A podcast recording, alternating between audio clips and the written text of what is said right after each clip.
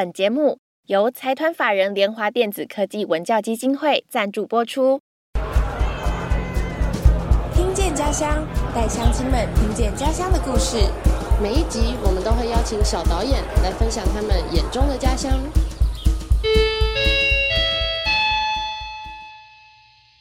乡亲们，开会喽！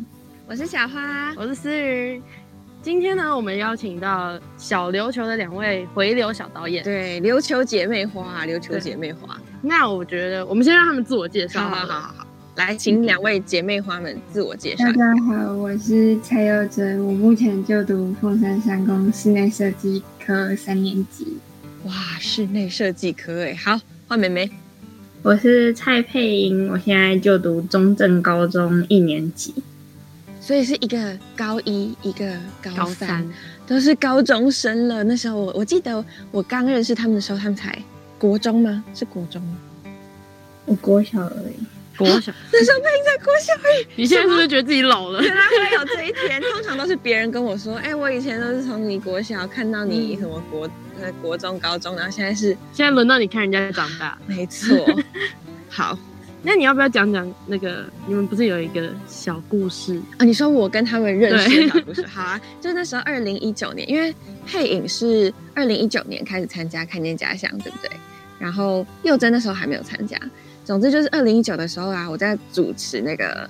那个看见家乡的营队，然后那时候就好像要点人上台回答，然后配影就上台，然后我我就跟他在台上，我们俩就这样，我就说，嗯，你是不是那个？然后他也说，嗯，你是不是那个？为什么会有这件事情？是因为那个时候我就是有在大爱台拍一个节目叫《呼叫妙博士》，嗯，然后我那时候就有去小琉球要拍海龟，嗯，然后就住在他们家的民宿。他们家民宿对，就是他们家民宿，而且哎，佩你介绍一下你们家民宿叫什么名字？超酷的，我们家民宿叫正好友生态环保旅店。对，正好友这名字也太酷了，而且是生态环保旅店，所以我们那时候就是去采访这个生态环保旅店哦。然后他们旁边有一条路叫做正好友路哦，所以是因为正好有路叫正好友吧？是吗？是这样子吗？是因为正好友才叫正好友路哦，是因为哦，是因为正好友，对对对，旅馆太酷了吧？因为你们家的旅馆所以开了一条路叫正好友路，太酷了，算是算是路，那条路那友是那个友友善。哎，等下，我们现在不能夜配太多，我们 我们我们这已经夜配了两分钟了。好好，那个电话留在下面资讯栏哈，大家有兴趣就打去。打去那个去小琉球可以支持一下，一下找配影跟有真。你们这次的影片主题是王传记，对不对？银王记。那你们在拍的时候就会会常回琉球吗？我们那时候在拍的时候还没有，我还没有去高雄读书，所以所以就是都在这边比较多。开始后置之类的，我才在高雄哦。所以后置的时候就应该感觉很很心累，嗯，说 怎么会要花这么多时间这样？而而且这样子，如果要补画面的时候也很难补哎。他们那个真的没有办法补啊，他们三年才一次王传记哎，三年才一次。对啊，那如果你们那时候有什么东西没拍到，是不是就都没救了？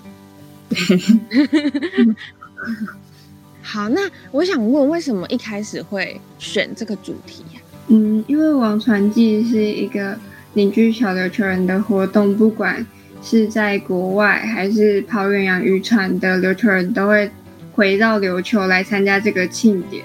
有一些甚至有一些船长，他们会把船停在他们嗯国外的基地，然后坐飞机回来，特地参加王传记。有一些人甚至就是在这三年内，在这个王传记的活动才见到一次他在。呃，可能在国外的朋友这样子，所以我们想要透过呃镜头来记录这个部分，让大家了解除了观光以外不一样的小琉球文化。然后这个还有一个就是选王传的原因，就是我们那时候在庙里，水仙跟我们自己从小时候就一直在里面的庙，然后我们在庙里寻找我们想要拍什么，就是比较就是主题要选手。然后呢？结果那个我们的受访者水牛哥他就走过来跟我们说：“你奈不去问那王准呐？”水牛哥自己自荐要拍王 传这样。对，所以我们就想说，那那时候你们是怎么回应的？有没有突然觉得哦，对呀，为什么不拍王传？说那时候还没有反应过，因为我们一开始其实还有另外一个主题，记录主题中过程有一些小插曲，最后就没办法继续记录，所以也是因缘际会下就这么走到了嗯王传记这个主题。嗯，而且刚刚佑真有提到的是，就是希望透过拍呃小琉球的王传记这个东西，然后让大家知道说。可能在去小琉球不只是有观光，他们也是有很多很特别的其他文化，像是包括王传记，还有一些渔村的文化，这些都是很值得大家注意的。就不是只有海龟，也不是只有那些观光的景点。对，其实他们的上一支片就是《船与船》，其实就讲了很多呃渔村的文化嘛，然后传承。那也想问你们，就是在拍王传记的过程当中啊，呃，有没有什么很？印象深刻的事情，他拍这个拍摄是持续多久？以往是有七天，然后第一天是呃那个孙刚咖，就是开船绕岛，然后然后下午的时候是掐醉，然后在接下来的四天就是去小琉球各个角头呃绕境，然后最后一天就是烧王船，看起来是一个那种。很很浩大的，对，很很盛大的那种祭典。对啊，持续整整持续七天呢。那时候应该人很多，然后各种状况都很复杂吧？你们拍的时候有没有遇到什么很困难的事情？嗯，比较困难的事情应该是因为现在就是社群媒体很发达，然后每个人都有手机，所以就是大家遇到什么很精彩的画面，大家都会。就是不管什么状态，他们大家都会把手机拿出来，就是想要记录下来，或者是转发自己的，转发去上去自己的社群媒体。所以，其实在一个很精彩的镜头的时候，我们可能都要就是要去找那个空隙，要不我们会被挡住，或者我们根本就拍不到那个镜头，因为它就是以那个事件的为圆心，它左右全部就几乎都会是人。哦，懂。哦，完全哎，我可以想象那个画面 哎，我觉得刚刚佑真描述的很有画面感，就是就感觉很像是那种演唱会，然后你拿举起手机拍，前面一排你就拍不到那个歌手来唱歌，就都是手机，对，就都是大家在照相这样子，所以可能要去调那个角度，避那个镜头，就是画面才会比较整洁漂亮一点。嗯，这可能是遇到的困难，的确可以想象。那有遇到什么好玩或是印象深刻的事情吗？配音。我印象深刻的是，就是这次引网的时候，我们的网船有很多次都破裂，然后所以就是他们就不能用推的，要把它扛起来。然后水牛哥都会说这是神明，希望他们不要再用推的，要他们把它扛起来，他们太常用推的了。神明说不可以偷懒，可是这样子的话要扛起来要几个人扛？那个很重。那八个人，但是左右两边应该都还会有人帮他们扶扶。哦，那你们可以想象那个船真的很大。对啊，那你们有帮忙扛吗？没有，在扛相机啦。太好，他们要拍啊，没有办法，边扛哎可以边边扛边自拍，也太累，到底要多累？好，那佑真有什么印象深刻的事情想分享？我。我印象深刻的事情是，我们在照镜的过程中有遇到一个阿伯，一个老阿伯，然后他就是很虔诚的祈拿着香祈求，就是经过的神教，然后王传在那个时候就是停在他前面，他就是很诚恳的，就是感觉就是那个眼神，感觉就是对着王传诉说着什么。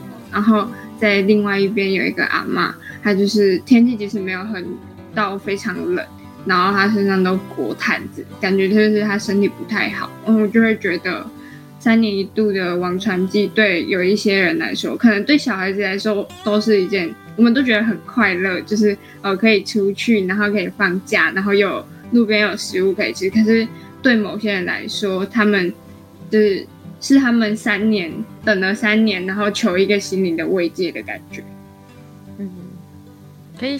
想象这个祭典，其实，在小琉球人心中应该是有一个很重要的位置，对不对？对，而且可能针对就像佑真刚刚讲，可能针对不同身份或是不同背景，甚至是不同年龄的人，王传记对他们来说那个意义会不一样。嗯，就是可能对于有一些人来说，他们的确是很需要这个可以寄托他们烦恼或是心里面的一些负担的地方，然后就等了三年，求的就是这一刻，然后要跟神明对话。我觉得这是一件就是蛮蛮深刻的事情，而且我觉得佑真也很棒，就是他有观察到。嗯，信徒的那个眼神的部分，就是真的可以从那个眼神看出来说，哦，他是非常虔诚的，然后非常的投入这个祭典。嗯，那我也想再追问你们，就是王传记这个这个祭典对你们来说有什么意义吗？虽然说你们可能还没有像那些阿妈或是阿伯一样年纪这么大，或是嗯需要寄托什么很大的烦恼，但是对于你们来说，或者是这次在。拍摄的过程中，你们有看到什么不一样的王传记吗？因为刚刚在彩排的时候，其实我们有听到，呃，配影说这是他第一次有跟比较认真的走。他说他以前都偷懒，就是某个空降某一座那个某个宫庙，某一个宫庙，然后又在某一个宫庙突然离开这样。王传记对你来说有什么意义？我觉得就是。第一个是在王传记的时候会见到很多，就是像是家里很久没有看到的亲戚，他们也都会回来。哦，嗯，真的，而且王传记是不是不止就是本地人，很多外地人也会去参加嘛？对，最近越来越，每一次办的时候都会越来越多外地的。所以对你来说，嗯，这个时刻也是可以跟家人朋友们团聚的时候。对。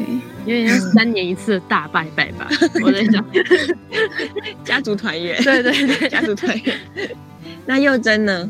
就是我觉得在王传记里面可以看到很多人，嗯，因为我们家不是我们家没有人跑远洋渔船，但是我就是有听说过有一些人的家人，有一些朋友的家人，他是他们家有人在跑远洋渔船，对他来说，王传记这一个 这一刻是他三年内呃见到他。可能他很亲的家人的一个时间点，就是对很多人来说都是很可贵的。然后除此之外，我也很喜欢《王传记》里面就是有，嗯，有虎吃虎，有线吃线的文化，就是每家都会摆出自己的呃饮料啊，或是一些点心来给嗯教班他们使用，就是补充体力啊。然后大家都会很热情。准备很多，我同学，我的高雄的同学有人要我来参加，他说就是那个阿妈界的内卷，因为要就是要准备比另外一个阿妈更多的食物要更。太有趣了吧，超好笑！阿妈借的那种，而且阿妈都会觉得哦可能会吃不饱啊，或是用不够，然后就准备超多，就可能可能隔壁阿妈 A 阿妈看到隔壁阿妈说 B 阿妈。准备这么少，那我就多多放一点。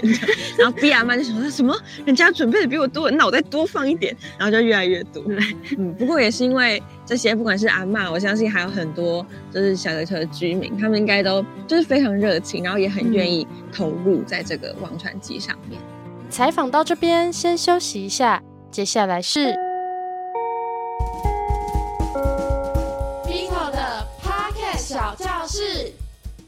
各位同学好，我是 V 头大叔。今天要来跟你分享的 Pocket 小教室内容是什么呢？哇，这是这个系列的最后一集了哦。我们前面讲了好多好多的小秘诀，不知道你练习了多少样呢？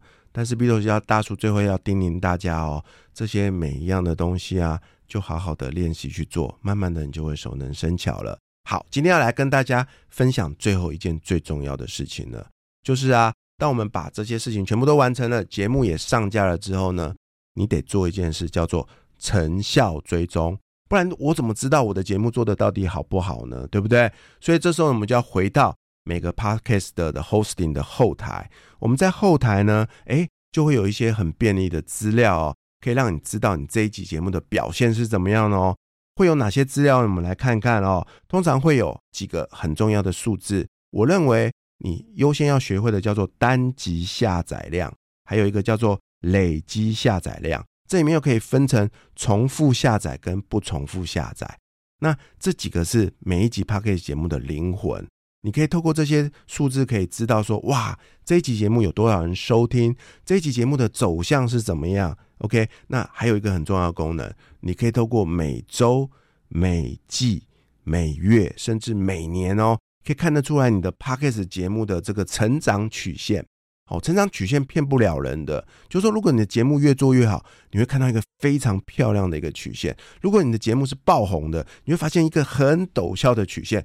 可是相对的，如果你的节目出了一些问题，观众流失了，你也会发现。它的曲线变成往下的，就像是前阵子的股票崩盘一样。这种你就要很小心了，因为你要想办法找出原因，去做适时的修正跟调整，才不会让这些一路上支持你的听众们觉得伤心，就再也不听你的节目了。所以，善用成效追踪这件事情呢，诶，我认为是对于所有经营节目的人很重要的一件事情哦。还有一个很重要的关键是，你可以透过后台的成效数据的分析，去知道。你的节目在哪个收听时段是被最受欢迎的？因为刚说过了，我们可以决定 p o c k e 上架节目的时间嘛，对不对？如果你上架的时间跟最受欢迎收听的时间是有落差的，那你可能可以做一些微调哦。那另外一个就是，你也可以透过后台去分清楚说，哎，我的受众的年龄，哦，因为它有一个很精准的分析，年龄是几岁到几岁的最多，还有我的受众是男生比较多还是女生比较多。它都可以帮助你去做后续节目内容的一些微调。我们都在说做节目嘛，就是不断的呃优化的一个过程，所以千万不要在一开始的时候节目计划做的是怎样，你就傻傻的一路做到底了。千万不要，你要依照收听率，你要依照你的节目的成效追踪以及后台统计的结果，适时的做出一些调整，让你的节目能够不断的迭代进化。相信我，你的节目就会越来越红。越来越受欢迎哦！以上就是 Vito 大叔跟你分享最后一集的 Pocket 小教室，祝福大家每一个节目都可以收听长虹哦！我们有机会再见，拜拜！那我们继续开会吧。我们现在应该要带回来一点那个看见家乡的主题。我们我们要从那个王传记这样拉回来，拉回来计划本身。配影其实是第三次参加嘛，就像小花刚刚讲，二零一九的时候就看到，二零一九就相识了。那其实佑真是第一次嘛，就想问问看你们这次拍摄的时候有没有，比如说配影有没有觉得跟以前不一样啊？因为你的团队从应该是原本应该也是有个六到八个人，然后现在缩减到只有两个，对，有有没有什么不一样的感觉？我第一年参加的时候就是工作没有那么多，然后后来因为。从去年开始到现在，就都是两个人在在拍的，所以就是本身工作也会比较多，然后加上就是我现在升高中了，所以就是要剪片啊什么的都要在假日，平常日几乎都找不出时间可以剪，所以就会一直拖一直拖，然后只有在假日的时候就只能一直待在家里一直剪。怎么听起来有点社畜啊？怎么感觉好像没有假日？但是我们很多回流的小导演好像都是这样。对，尤其是高中的，对，就是升高中的，就知道课业真的很忙，所以同时要拍，然后又要剪，然后自己又要负担所有的工作，然后拍摄、剪辑，然后后置，全部都要自己来。每一个高中回流小导演都说。真的好累，要么就是用晚上那种写完作业，然后半夜在那边赶片；对，要么就是假日就没有假，哎，没有假日，没有假日，工作日，工作日 啊，辛苦了，辛苦了。不过相信经过这样子的磨练之后，应该也成长很多吧，配音。对，变得必须自律，必须自律。半强迫要自律，那又真呢？你现在是高三，所以应该是更忙碌，对不对？对，嗯，呃，可是因为也是第一次嘛，你这次因为你之前也看配影拍，这次跟就是看跟实际参与有没有什么嗯不一样？嗯，我觉得在实际参与里面，就是要想很多不一样的事情，就是要怎么让这个影片。被大家看得懂，因为有时候我们以自己琉球人的角度来看，可能我们会觉得这个画面对于所有琉球人来说，他们一看就知道在做什么。可是对于不是琉球人，甚至没有曾就是没有听说隐王祭典的人来说，我们要怎么样的呈现才能让他们理解隐王祭典是在做什么事情？这样子，嗯，真的，真的，我发现其实很多不管是回流还是我们一般基地学校的小导演，其实都会遇到这个问题，就是大家因为已经在家乡生活习惯了，就对觉得所有事情就很自很然理所当然。对啊，然后拍出来的时候，队服姐姐就会说：“啊，这在干嘛？”嗯，真的哎，我觉得这好像，其实这是好像在拍家乡故事的时候会很容易遇到的一个点，嗯因为像哦，像我今天早上啊，就是呃，我妈妈骑摩托车载我，然后我就经过我们家附近一条小巷，然后那是通往户政事务所的一条小巷，就每次要去户政事务所或是去那边附近，就都会经过那条，然后我。因为我现在又在别的城市读书啊，别城市感觉很远一样，就是新竹。然后呃，我就每个礼拜回来的时候，我今天经过那条，我就觉得哇，就是有一种在我家的那种感觉。但是我又马上就想到说，嗯，可是这个景象如果放到就放给别人看，他们是没有感觉的，因为那就不是他们生活的地方。所以我觉得我非常能够。就是同意佑珍刚刚讲的，就是一个你家乡里面，你理所当然你看到会有很大的感触的东西，要怎么样真的让别的文化或者是别的地方的人能够看懂这个东西是很重要的。就是怎么把你对于你家乡的情感很实实在在的传递给别人知道，我觉得那是一个很难也很需要练习的东西。嗯嗯嗯嗯，我觉得这就是看见家乡这个计划，其实一直都想要推动的一个方向，就是透过用影像重置这件事情，嗯让小朋友可以更了解自己家乡的文化。嗯我相信在琉球的 case 里面，王传记应该也让你们有一样的感觉嘛。就是那如果三年之后你们还会去走吗？会会 有真的 没有遇到考试，因为三年之后我刚好高三，哦，哦对耶，对啊可以啦。佑珍现在也高三啊，他都走他去年高二，他去年高二哦对，好，他去年高二，可恶，好吧。那如果你们要走的话，再揪我们去走，也很想体验一下哎。对啊，对这啊，想起来会但感觉很好玩，嗯嗯嗯，你他们这次拍了四天，应该是真的觉得很累吧？好想吃那个那个小琉球的阿嬷们。阿嬷们准备的，很热你情是想去吃东西吧？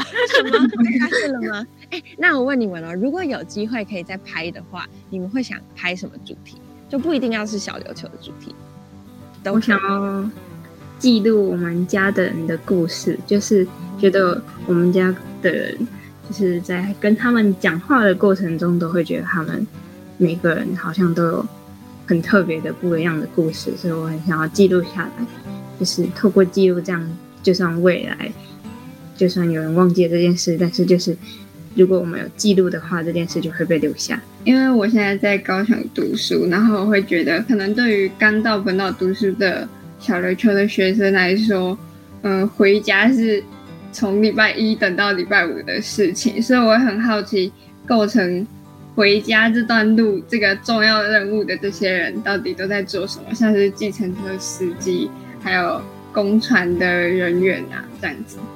嗯，哦，佩影今年第一年有没有觉得很很想回家？有 礼拜一就是每个礼拜一都觉得很累。